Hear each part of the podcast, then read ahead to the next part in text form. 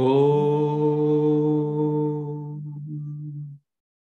ॐ सहना भवतु सहनौ पुनक्तु सह वीर्यं करवावहै।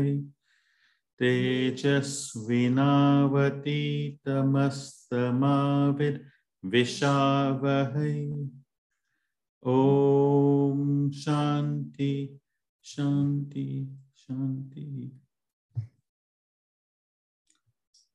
Welcome everyone to today's class. We're doing uh, Bhagavad Gita, chapter 3, Yoga of Action. This is topic 5, Impediments to Right Action. Verse 36 to 37. What is this impediment to right action?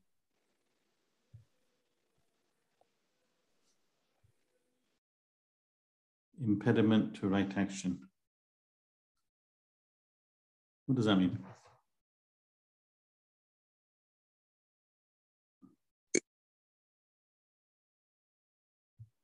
Any idea? Impediment. What does that mean? Impediment.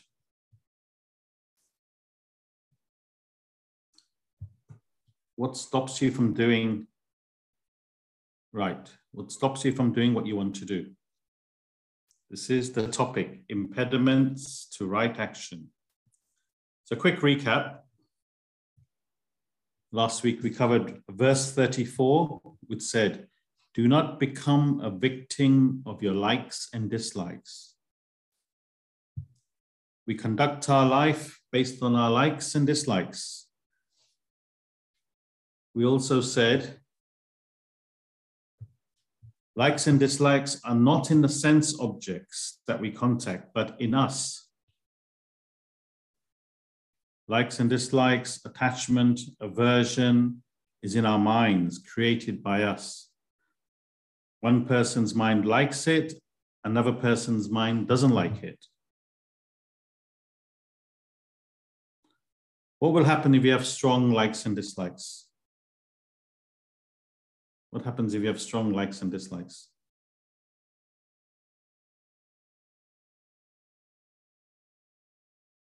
Hmm? What happens? Strong likes and dislikes.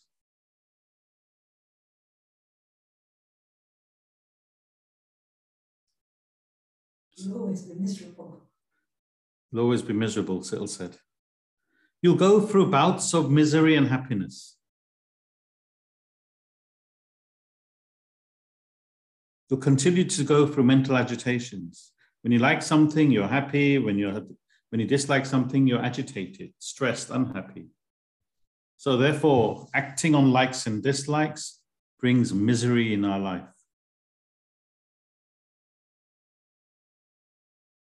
See, when we understand, when we study this subject, um, it allows us to understand life.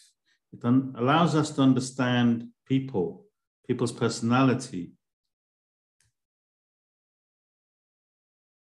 personality of all beings, animals, etc. When you have that understanding, then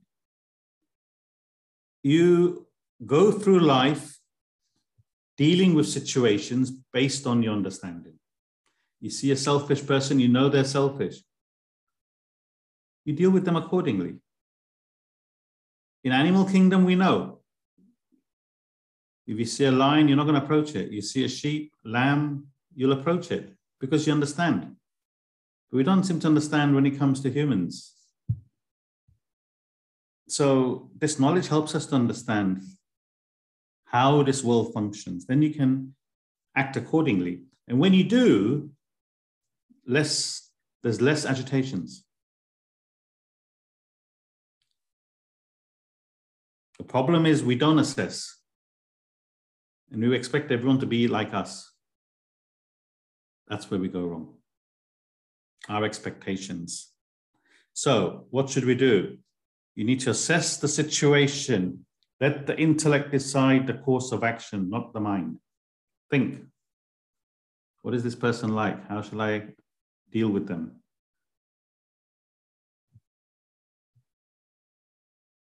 If you do not do this, the scriptures warns you that likes and dislikes will eventually destroy you. They are your enemy. Strong likes and dislikes will destroy you. Any questions? That was verse 34. Everyone understand likes and dislikes? Verse 35 Better to function according to your own swadharma, your own nature, even devoid of merit, success, than choose a paradharmic activity, which is against your nature. So dharma means your own nature. Paradharma means alien to your nature.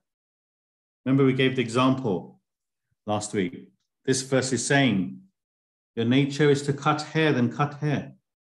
It's not to be a doctor. Nothing wrong with that. Cutting hair is your swadharma, your nature, your vasanas. You should choose this as your vocation, your job, your talent even if you don't make as much money. Because you will not only be good at it, you'll enjoy it. Will make you happy. It is your vasanas. When you choose an activity based on your nature, you're reducing your vasanas. Alien nature, you're not. So you see the importance of it. Acting based on your nature, you're reducing your vasanas. So if you do that, you act based on your swadharma, your nature, it helps your spiritual development because you're reducing your vasanas. Lord Krishna says in this verse, it is better to die acting on one's swadharma than perform paradharmic activities because paradharma activity is full of fear. Better to do Better not to do what's against your nature. You're businessman, do business. Any questions? That's what we covered last week. Nilam, makes sense? Great. So today's class. Last week we finished topic four. Today we begin topic five. Topic four was technique of action. Krishna explained from verse 25 to 35 the formula for right action. What is the correct way to perform action? And if you perform action in this way prescribed, the result would be peace and happiness, contentment. Also, you would develop spiritually. Can anyone tell me what does develop spiritually mean? What it means to you? It doesn't have to be uh, what the textbook says. What does develop spiritually mean? Might be different for different people. Vanita, what does develop spiritually mean for you? I think for me, it means um, being more accepting about life, being happier, um, and at peace. Okay. And then I have a, a, journey that I'm going through. So stages where I'm sort of learning and always learning to better myself, I suppose. Okay, good. That's that's fair enough. Nothing wrong with that. Anybody else? What does sp- develop spiritually mean? What does it mean to you, Dharmesh? What does it mean to you to develop spiritually? having a, having a new goal in life and understanding that route. Okay. Putting a new way of understanding life. So putting God first as my mm-hmm. new looking for God first. Okay. Fine. That's fine. Anybody else? What does developing people who don't have the video on can also answer, by the way.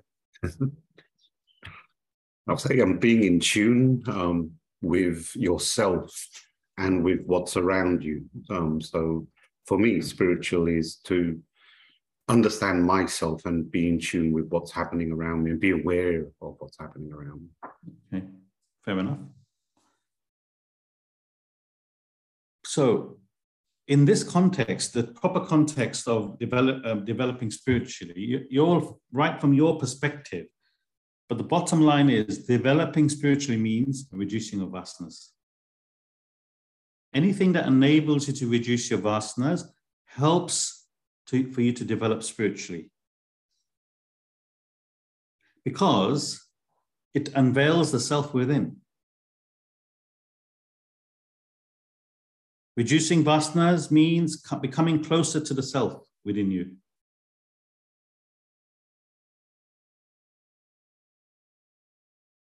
It's the vasanas is what the barrier is between you and your personality, your true self. So any action that helps you to reduce your vasanas helps you develop spiritually. We'll cover more of that a bit later. Does that make sense, Dipa? Your desires, your vasanas, anything that helps you reduce that is helps you develop spiritually.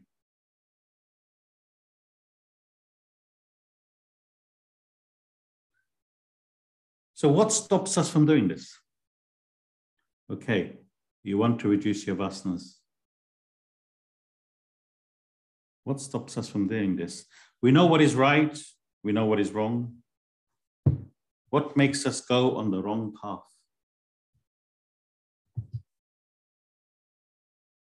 Yeah, Nilam? Sometimes the strength of the vasanas is so strong and our intellect isn't sufficiently developed to yeah. guide us on the right path. So our mind kind of takes over and we, yeah, we act mm-hmm. based on that rather than the intellect. Okay, very good. So I'm not going to answer this because this is exactly what Arjuna asks Krishna in the next verse, verse 36. What takes us away from the right path? Then in the following three verses, Krishna explains to Arjuna why we are not able to keep to the right path. Then, in the last four verses of this chapter, verse 40 to 43, Lord Krishna explains how to overcome this impediment, this barrier. So, the next three verses, Lord Krishna tells us why we're not able to follow the right path. Then, in the last four verses, it tells us, Lord Krishna tells us how to overcome that. Is that correct? Is that okay, everyone? Great. So we'll start verse 36.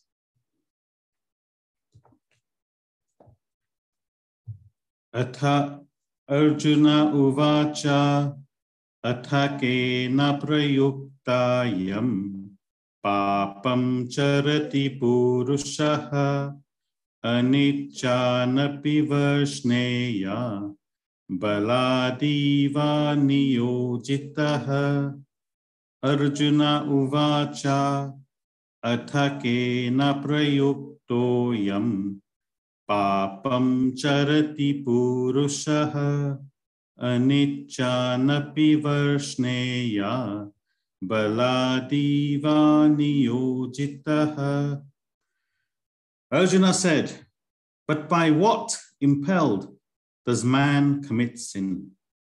Though against his wish, O Varshneya, constrained as it were by force.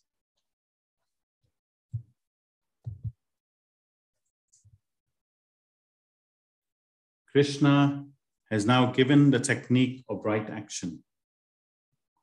And Arjuna responds by asking Krishna, What force is it that causes a person not to perform the right action? What makes a person do something against his own wishes? Something he knows is wrong. This is Arjuna's question to Krishna. Any examples? What makes you do things against your conscience?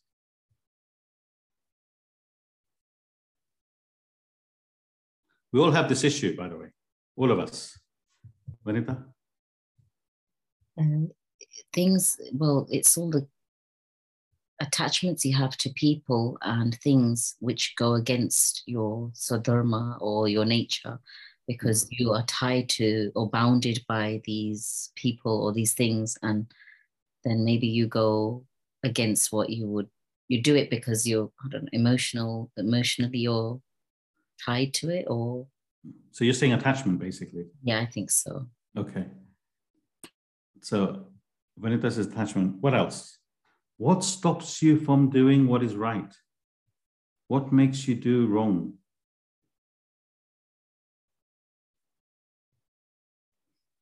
Dharmesh, The mind. the mind. Okay. Uh, Keval, I think uh, lack of knowledge as well. lack of knowledge. You have the knowledge. You know to exercise is right thing for your body. Everyone knows this. So what stops you from exercising? Okay, so that's a specific example, but there are certain Yeah. instances where you wouldn't know what's right, right, until you actually go and understand and build that knowledge. So we're saying you know what's right and wrong. Okay. Yeah, exact exam- example I gave you.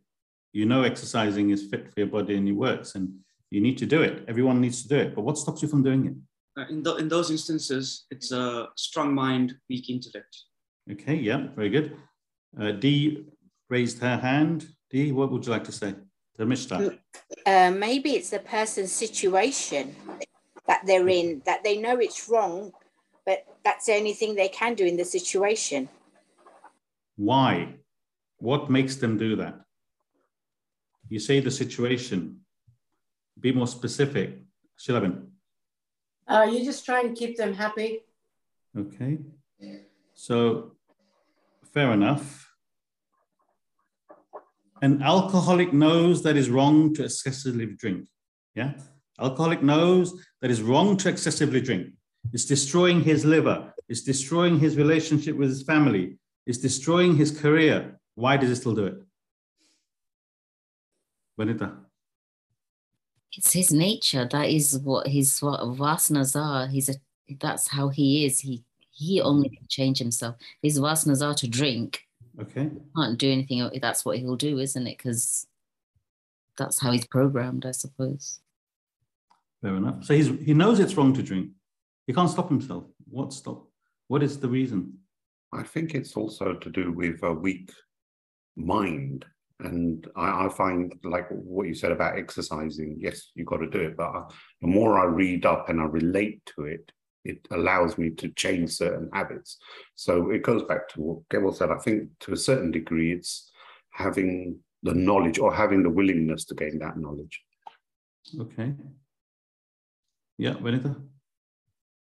because they have so much tamas in them isn't it because they can know nothing well, obviously they don't have the intellect to then change themselves so if they're tamasic that's how they will behave so they don't have the knowledge and the intellect to understand to change it I'm very impressed by everyone's answer, by the way.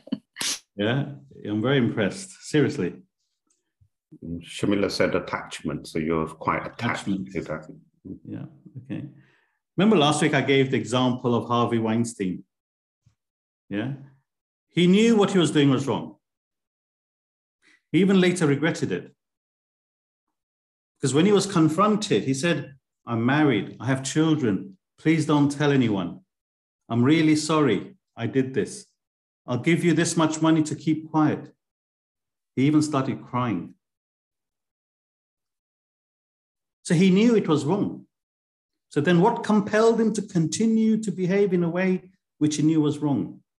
That completely destroyed him. Desire. Desires.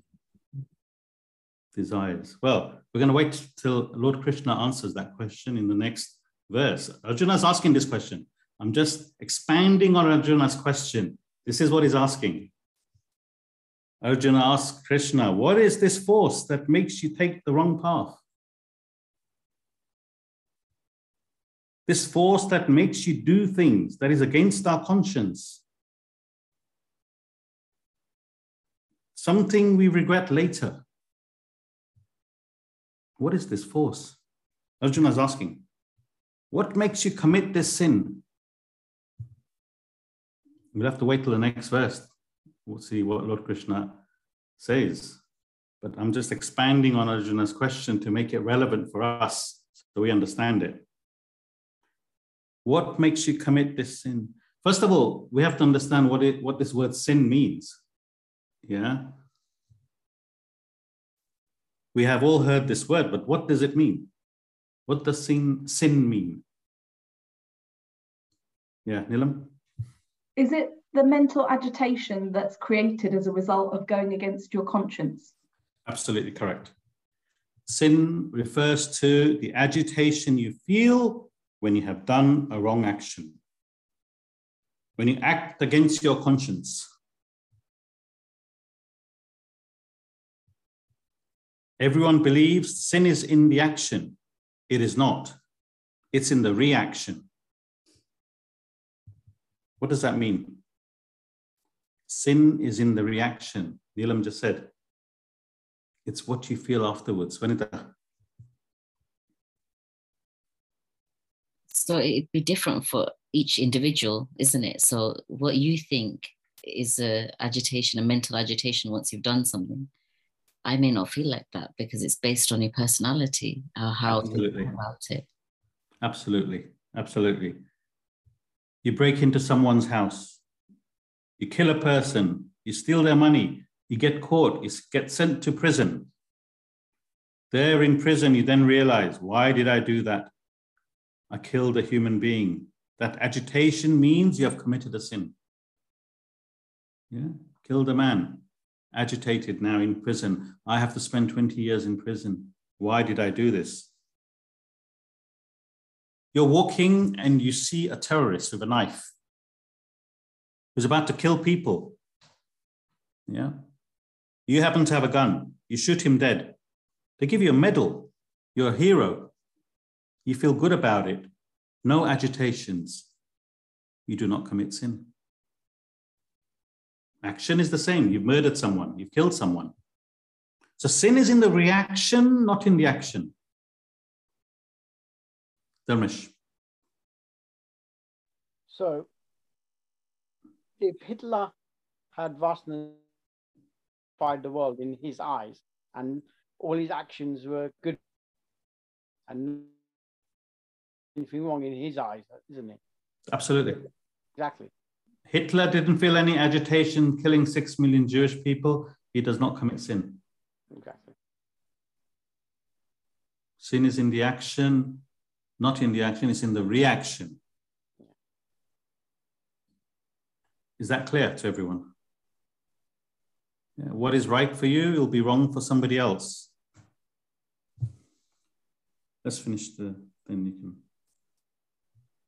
Yeah, go ahead. But, but that, so I might think it's a sin that Hitler did that. That's it. That's up That- to you. Yeah, so I'm agitated by that.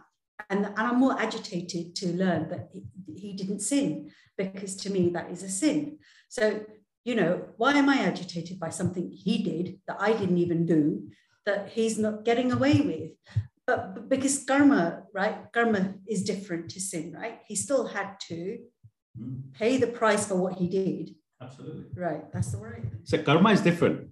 So let's just clarifying here. Karma is different. Hitler did not feel any agitation. He doesn't commit sin, but doesn't mean it doesn't affect his karma in the future.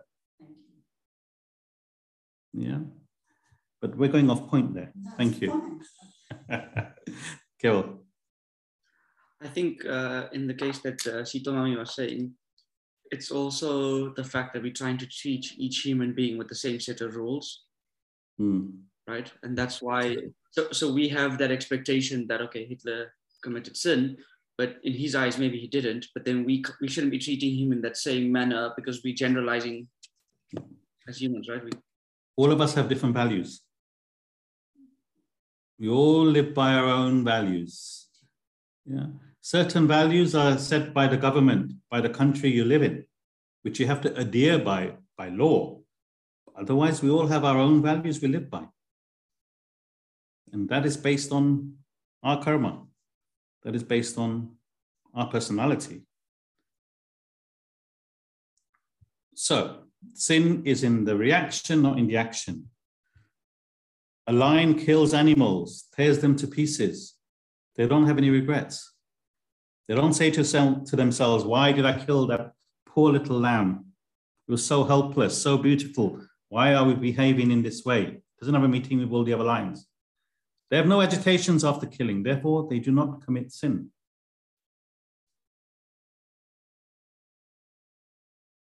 If you eat, Keval, let's say, I know you don't, if you eat lamb, baby, baby sheep, yeah? eat a little baby sheep, how cuddly they are. And you think, oh, what a lovely piece of meat. So tender, so juicy. You feel nothing. You do not commit sin.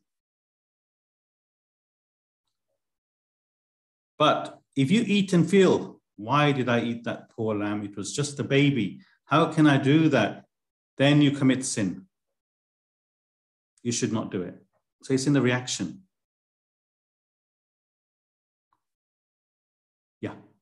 So in that instance, I wouldn't commit sin, but I would still build up karma, right? Yeah, absolutely. Karma. Okay. Absolutely. You killed an animal based on your values, that will add to your karma. Yeah. So this is the law that decides what a sin is and what is not. Sin is in the reaction, not in the action. Is that clear to everyone? Any, any questions, any clarifications? Yeah, Carol? I was going to say, I think it's, it's just, it's such a complex topic, right? Because as, as humans, we try to collectively kind of say, okay, we are humankind and this is what we want to define for sin or not. But it's for every single person, it would be completely different. So it's it's like such a difficult and complex topic to deal with and understand, right? You see, the situation is that we have certain laws governed by the land we live in, and that's why there's a conflict. If you're in the Stone Age, there's no laws it's just a matter of survival, then there's no issues, there's no conflict. But because we live in a particular society, society dictates what is right, what is wrong. That's why there's a conflict in us. You see. But if there was no laws, no rules, then it would be down to purely mental agitations and your values. Is that right, Keval? That's why there's a conflict because of the law of the law of the land. So, so for because of the time that, that we're living in, yeah, it would mean that the laws of the particular place you're living in, plus your mental agitations, yeah. would determine whether something is a sin or not. Absolutely, based on your values. Yeah. yeah. So, so some of so essentially, what's happening is some values are being forced upon us. Yes. Yeah. Absolutely. Everyone knows what is right or wrong. Even a murderer knows it is wrong to kill. So, what is this force that makes me do things which is wrong, which I later regret? We all go through this. Why did I say that? Why did I do that? You regret it later. That's Arjuna's question to Lord Krishna. Vanika.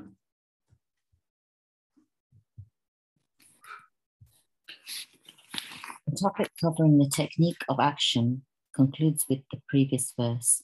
The next topic, contained in verse 36 to 39, deals with the problems in implementing the technique of action. At the very beginning of this chapter, Arjuna requests Krishna to give him a clear path by which he could reach perfection. Krishna complies with his brilliant exposition on the path of, idea, of ideal action.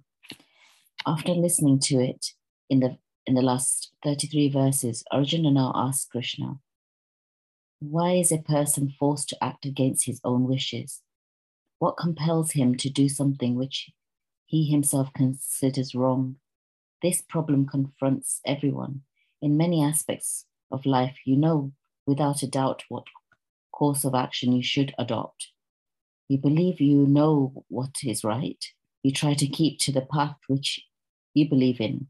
Yet something pulls you away from away by force, as it as it were, from the path you have chosen to follow.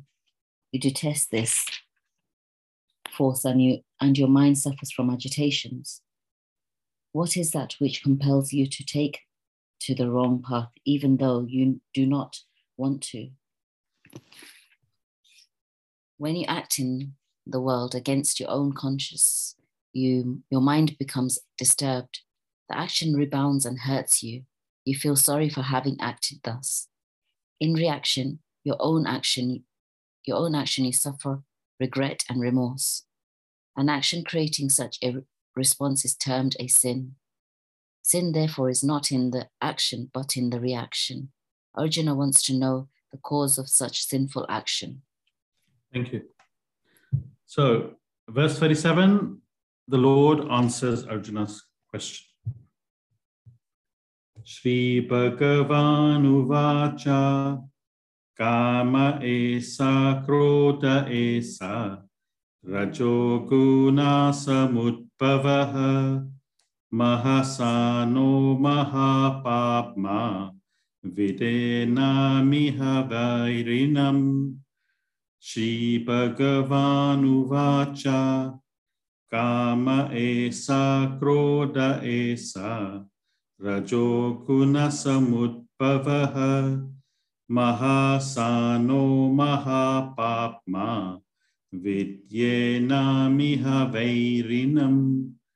The Blessed Lord said, It is desire, it is anger, born of the quality of rajas, all devouring, all sinful. Know this to be the foe here, meaning the reason.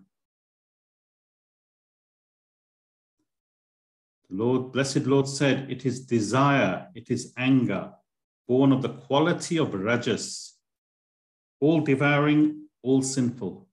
Know this to be the foe here. Ravi, can you read paragraph one, please? People act against their conscience and suffer in this world. A person takes a course of action which he knows to be wrong and later regrets. Even while knowing and wishing to take the right, act, right path, some compelling force draws him towards the wrong path. Arjuna finds the internal compulsion baffling and asks Krishna the reason for it in the preceding verse. The Lord answers him here. The cause for such sinful action is desire, is anger. Thank you. Lord Krishna replies to Arjuna the force that takes one away from the right action is kama, desire, krodha, anger. So the answer is desires and anger. That's what takes you away from the path. It is desires that are a barrier that takes us away from our original state of Godhood, from God realization. Remember that uh, formula God plus desires equals human.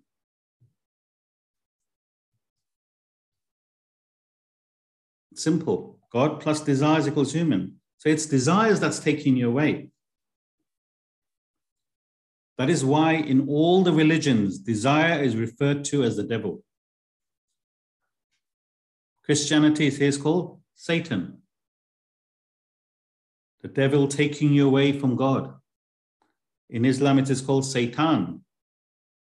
In Buddhism, as Mara. Hindus call it Asura. So, in every case, it's desires. Desires is regarded as the greatest foe in our life.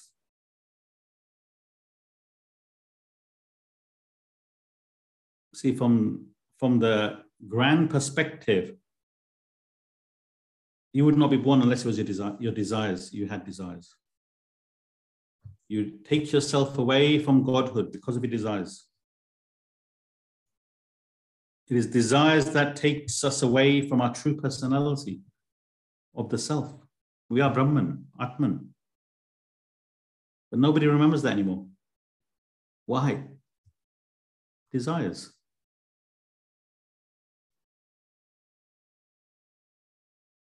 It is desires that stops us getting back to our true personality, our goal in life.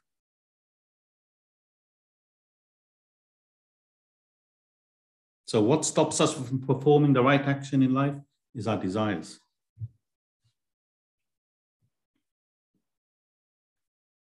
One word desires.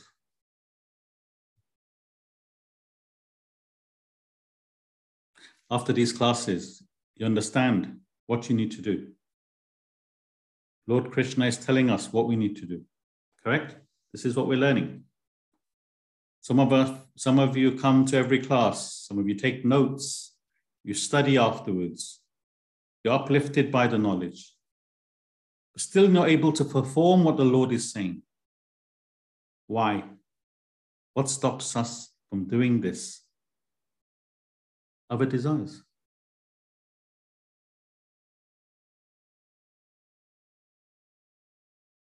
Any questions?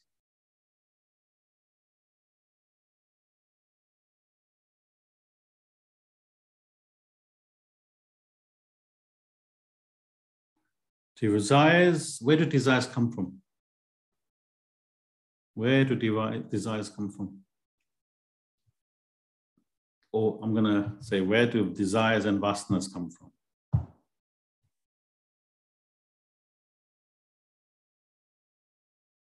Dharmesh. Past life and from God. Okay. God doesn't give you desires. But God, God made everything, so He made the first desires as well. True, true. God told Adam not to eat the apple. But you're saying that he, God gave him the desire to eat the apple as well. So why is God going against Himself? Yes, He did because desires are made by God. God made everything. God yeah. controls everything. He gave us free will, but he made the desire for it as well. See? So free will, Dharmesh, is the is the key here. Free will. We have free will. We can follow or we don't. Dharmishta. Your desires are from your vasanas. Yeah. So where does vasanas come from? I know it comes from God in the sense that everything is God. Yeah. But where does vasanas come from? Why are vasanas created? Okay, they come from God. Why are they created though? Why have you decided to separate yourself from God? Nilam. It's to help us remember that we are God, because if we didn't have them, we wouldn't know any different. But why would you want them in the first place? Why not just be God? Why do you want to be this limited personality trying to get back to who you really were already.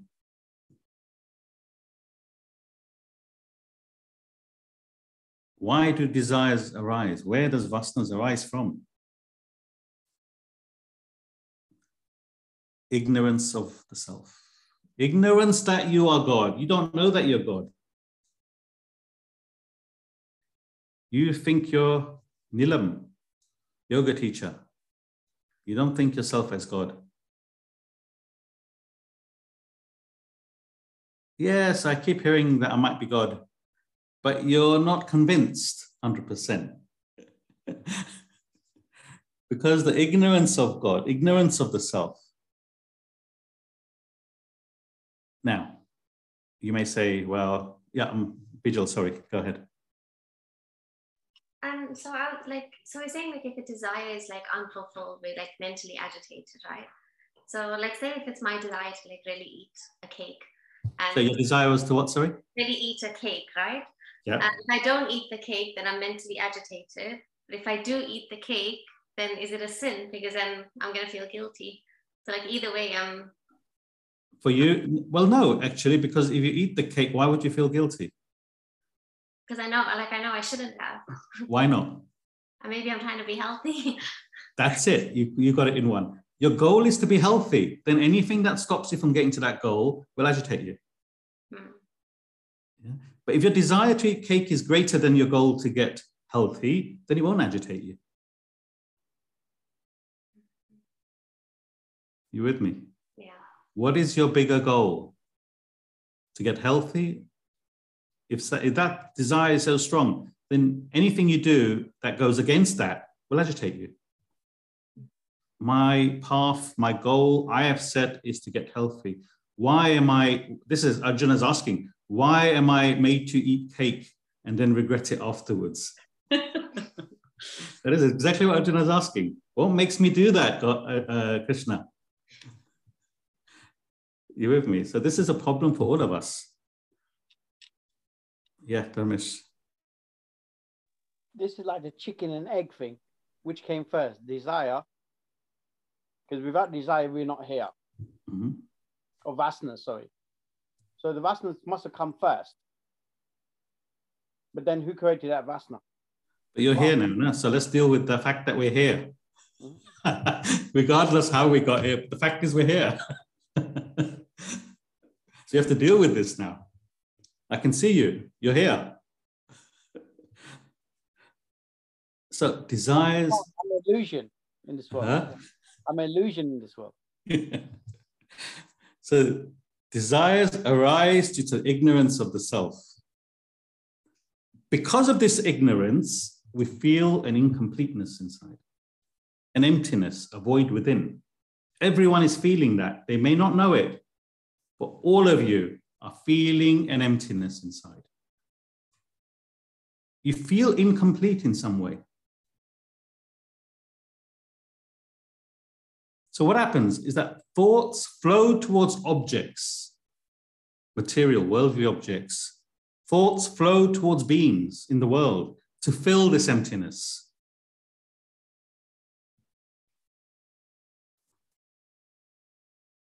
Yeah? You all have a void inside you, all of us. And our thoughts go to the world, to beings, to objects, thinking which will fulfill that emptiness in us. If this desire is interrupted by another object or being, it is deflected. This deflected current is anger. Remember, Lord Krishna said it's desires and anger. Yeah, desires, we said, is our vasanas, which brings us into this world. What is anger? When your thoughts go towards any being or any object, if it gets deflected, it becomes anger. I'll explain. Anger is a modification of desire. There would be no anger without a desire. Remember that. If you get angry, it's because of a desire not fulfilled. I'll give you an example. You want the house to be clean. Someone comes in with dirty feet. You get angry. I just mopped the floor. Why can't you take your shoes off before you come in? Desire is for a clean house. The desire is interrupted by someone walking with dirty feet. The desire turns into anger. Nilam? Remember the other example we give. John loves Jill. His thoughts go towards Jill. Initially, nothing happens, just a thought. She looks nice. I like her hair. When the thoughts increase and constantly go towards Jill, this now turns into a desire. Now John loves Jill. But then, I don't know why I can come up with this name. Rahul comes along. don't ask what I was thinking. Rahul comes along and he starts having thoughts towards Jill. What happens? What happens to John? He gets angry, agitated agitated. More than that, what else? What happens to John? Ramesh? My daughter says jealousy. Jealousy. The thought flow from John turns into anger towards Rahul. How dare you? Does that make sense? Does everyone understand that? John loves Jill. He has feelings for Jill. This rascal Rahul comes along. He starts having feelings for Jill. John becomes angry. I was here first. How dare you? It could be anything, object or being. You have a desire to get that object. A car, a new laptop, TV, holiday. You say, I would love to have that. Someone says no, you become angry. The wife desires a new kitchen. The husband says, no, not now. We don't have enough money. Good builders are hard to get hold of. Desire turns to anger towards the husband. So, therefore, anger can only arise if there is an underlining desire. No desire, no anger. Next time you're angry, just analyze why am I angry? You'll realize it's because of a desire that is interrupted.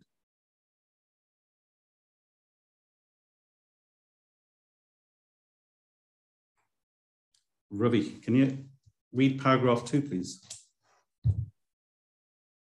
Desire, kama, arises out of ignorance of self.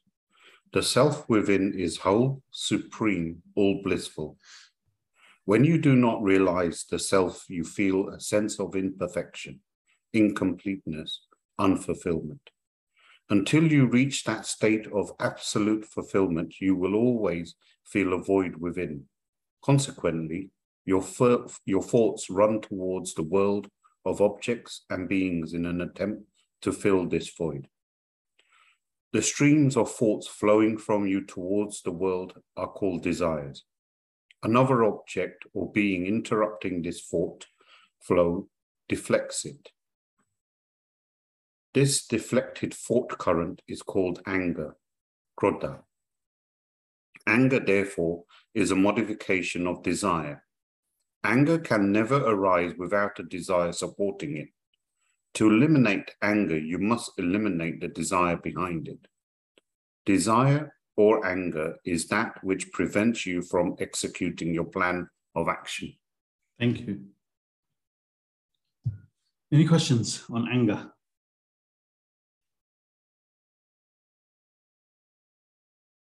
So if you're angry, evaluate why am I angry?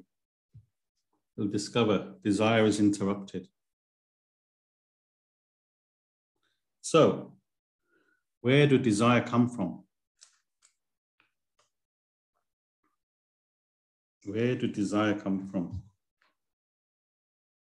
Remember, we covered previously the three different qualities. In fact, here Lord Krishna says, desire and anger are born of the quality of rajas, all devouring. Remember the three human qualities we said, three human temperaments. Sattvic is the highest, the highest quality. The mind is serene, calm, spiritual. Rajasic, frenzied activity. The mind is agitated, passionate. And tamas, the lowest quality, inactivity. The mind makes you lazy, sloth. So Lord Krishna is saying, desires come from the Rajasic mind. We are all made up of all three temperaments in different proportions. Yeah. So Lord Krishna says, desires come from the Rajasic mind. They emanate from a Rajasic, passionate mind. Does everyone understand that? Three temperaments, sattvic, rajas, tamas. We're all made up of those three in different proportion. Desires come from the rajas. Rajas state of a mind. See, I'll give you an example. If the person is so sattvic, spiritual, does he have many desires? He doesn't. His mind is sattvic. But the rajasic person, is running around doing this, doing that, more and more desires increasing. The rajasic mind entertains endless desires without any restraint. And the desires are insatiable, mean they will keep increasing, they'll never stop. No man says, I have enough money. I have enough power. No woman says, I have enough beauty. It's insatiable. Greater the number of desires, the more we suffer from mental agitations. Why is it that the greater the desires, the more mental agitations? Any idea? Simple maths, this is. Dharmesh. The more we can't fulfill the desires, the more anger we have. More agitation because we have so many desires and they're always increasing. Even if you fulfill 10% of them, another 20% is increased. So we suffer from mental agitations because of the great number of desires. Remember, the mind can want anything, it never ends. It can ask for anything. All our life, we are creating more desires. So, this word here, Mahasano, Kama Esa, Esa. Then he says, Mahasano Mahapapma. Mahasano, and this is Swamiji who told us this, Mahasano means terminator. Sanskrit word for terminator. Mahasano means, you know the movie, Arnold Schwarzenegger is the Terminator. Yeah, what does he do? What's his job in the in the movie? Yeah, Ramesh? Certainly. Huh? To kill a character. Kills. His job is to kill XYZ. And he's so persistent. Does he stop? He does not stop until he's done that, until he's filled that job, fulfilled that job, until he's killed a person. So here, Mahasana, similarly, Mahasana desires is the terminator, does not stop until it destroys you. That's the power of desires. That's why he's given that word. That's how powerful these. So you got an Arnold Schwarzenegger Terminator in you. Desires. So we're given the three yogas to reduce our desires. As you reduce your desires, less agitations. This results in more peace and happiness. Lord Krishna says, Arjuna, it is desires and anger that stops you from pursuing your chosen path of action. Ravi, last two paragraphs, please. Desire is born of rajasic passion mind. It is described as a great consumer, mahasana, and very sinful, mahapapma.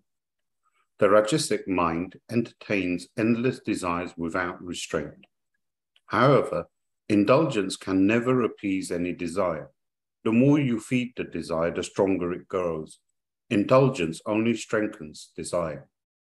The richest person in the world desires more riches. The most powerful person in the world desires more power. Desire is also said to be all sinful. As long as a desire remains unfulfilled, it produces mental ag- agitations. The more powerful the desire, the greater the agitations. And the greater the number of desires, the more the agitations. As desires multiply and infest your personality, you suffer from greater and greater mental agony. Desire is considered a barrier between man and God. When you eradicate all your desires, you reach the state of God realization. Hence, the scriptures have personified desire as the, as the devil obstructing the passage to godhood. Christians call it Satan. Muslims refer to it as Satan. Buddhists as Mara. Hindus as Asura. Desire, therefore, is your greatest foe in life. Any questions? There's one desire that isn't. Anybody know what desire that is? One desire, Dharmesh.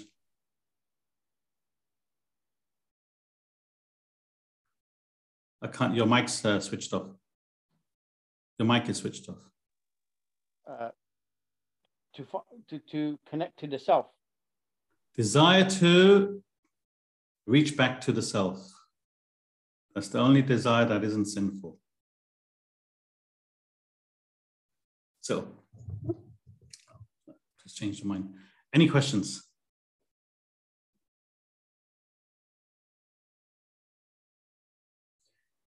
Yeah. So. so, if there is a desire to develop spiritually, mm-hmm. then does that mean that it will never I'll never be angry with it. If if so if I've got a desire to develop spiritually and I act not so spiritually, for example, there's times when I might be selfish, or times when I do get angry, or times when I'm, yeah, not acting spiritually and the mind is agitated it's still a desire to be spiritual, but I'm agitated because I know that I've been egoistic or whatever, and I'm not being spiritual. Mm. Then I'm constantly being agitated because my conscious is saying, hang on, your desire to want to be spiritual, whatever I'm acting in this way, is, is not to that path. Am I still sinning all the time then? That means. Anybody wants to answer that? because I'm still being agitated. Hmm. So desires for being spiritual and reducing uh, and reaching the goal of self, self-realization, yeah, is not as powerful as all your other desires. That's the reason. And even if your goal is to reach self realization, okay, something comes in between that, you become angry. Anger, when you're angry, you cannot be spiritual. You cannot develop spiritual because when you're angry, you can't think straight. So as you develop spiritually more, you'll become less angry. You'll, you'll have less material, worldly desires. But at the moment, the balance is the world affects you more because you don't have enough knowledge. As you gain more knowledge, more wisdom, you develop yourself, the world won't bother you.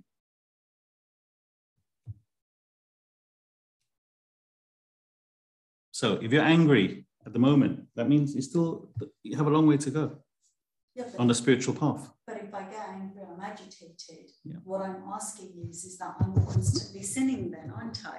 If, for example, my goal is to develop spiritually, anything that I do that agitates me and pricks me, yeah.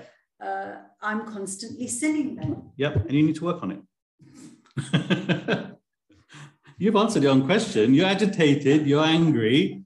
You have to put more effort in in that field. Anything. just Listen, Nilam. I was going to say, I think, I think if we get too caught up in the word sin, there's so many yeah. connotations around sin in our society. So is it better just to, like you said, almost keep thinking those agitations are just redirecting us and reminding us that we're off course and an opportunity to course correct? She's nodding with saying yes. Thank you, Nilam. exactly. See, if you're agitated, don't feel upset about it. Just understand I need to work on it. The in telling you where you need to put more effort in, rather than getting angry and agitated. Think, you know what? This has agitated me. Why is it? I need to work on this a bit more. Think of it as a positive rather than a negative. I think there's so being on the spiritual path, right? It says it is uh, you are happier, you're more all blissful, you, you are more content. So, really, there's a craving within you then mm-hmm. to always want that in a sense. So, then when you're not, there's that, that, you know, you're, you're almost creating a craving for wanting that tranquility, peace of mind. Mm um, blissfulness, right? When you experience small snippets of it, you realize how wonderful it is. Okay. And then the mind starts to crave that. and and then you get agitated when actually you don't get opportunities for that so again it can be really detrimental yeah but so there are times as you go on the spiritual path yeah as you develop you get these bouts of peace and happiness which you cannot get anywhere in the world by the way. Not through any objects or beings. You feel this sense of enlightenment. Um, and that's what she, and, and that's what she's talking about. And being in the ashram it elevates your mind to subtleties where you can experience that. But you have to understand that it's all the effort you've put in to experience that, that spiritual path that you've treaded on, all the effort you've put in. Now, you cannot crave for it. It's a result. Yeah. You can't crave for that. All you can do is put the right action in so that you can get more of that. If your mind is craving for it, then it doesn't help you. You're result orientated. Don't be result orientated. Just do the right action. Lord Krishna is explaining it to us, He's spoon feeding it to us. All we have to do is take the knowledge, digest it, apply it, and it'll be different for everyone because it'll be based on the amount of vasanas you have, it'll be based on how much effort you put in. So it's different for different people. That's why it's a single path, this. Everyone has to put their own effort in. Everyone will develop differently. Don't be result orientated. Everyone's starting point is different.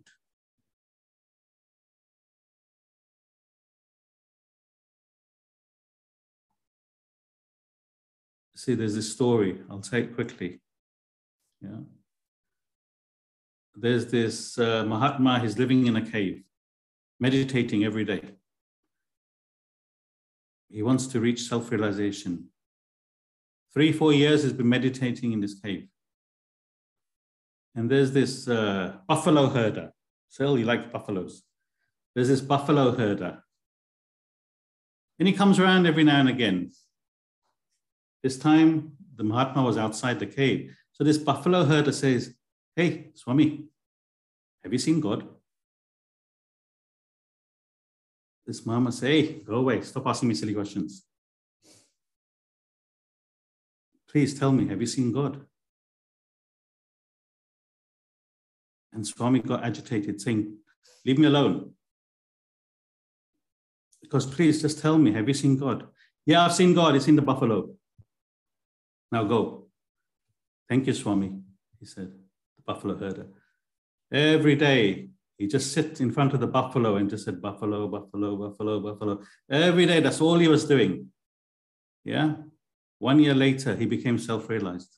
Single pointed concentration on the buffalo. He came back to the Swami and said, Swamiji, thank you very much. You have shown me the light. I'm now self realized. This guy, four years, has been in a cave. Single is meditating. This person just meditated for one year on the buffalo and he became self-realized. So where do we start from? What's our personality? How much effort we put in? Anyone can do it based on their personality.